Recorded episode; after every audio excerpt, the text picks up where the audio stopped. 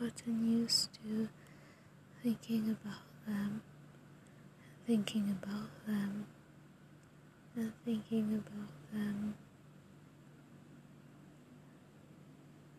What about me? It's almost as if I was always thinking about surviving instead of actually thriving.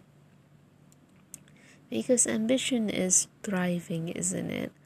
But when your self-esteem is being assaulted, then your basic needs is in a way attacked.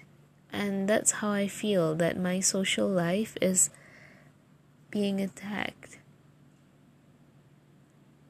So now that I'm away from them, I can finally thrive. And here's two things I want for myself.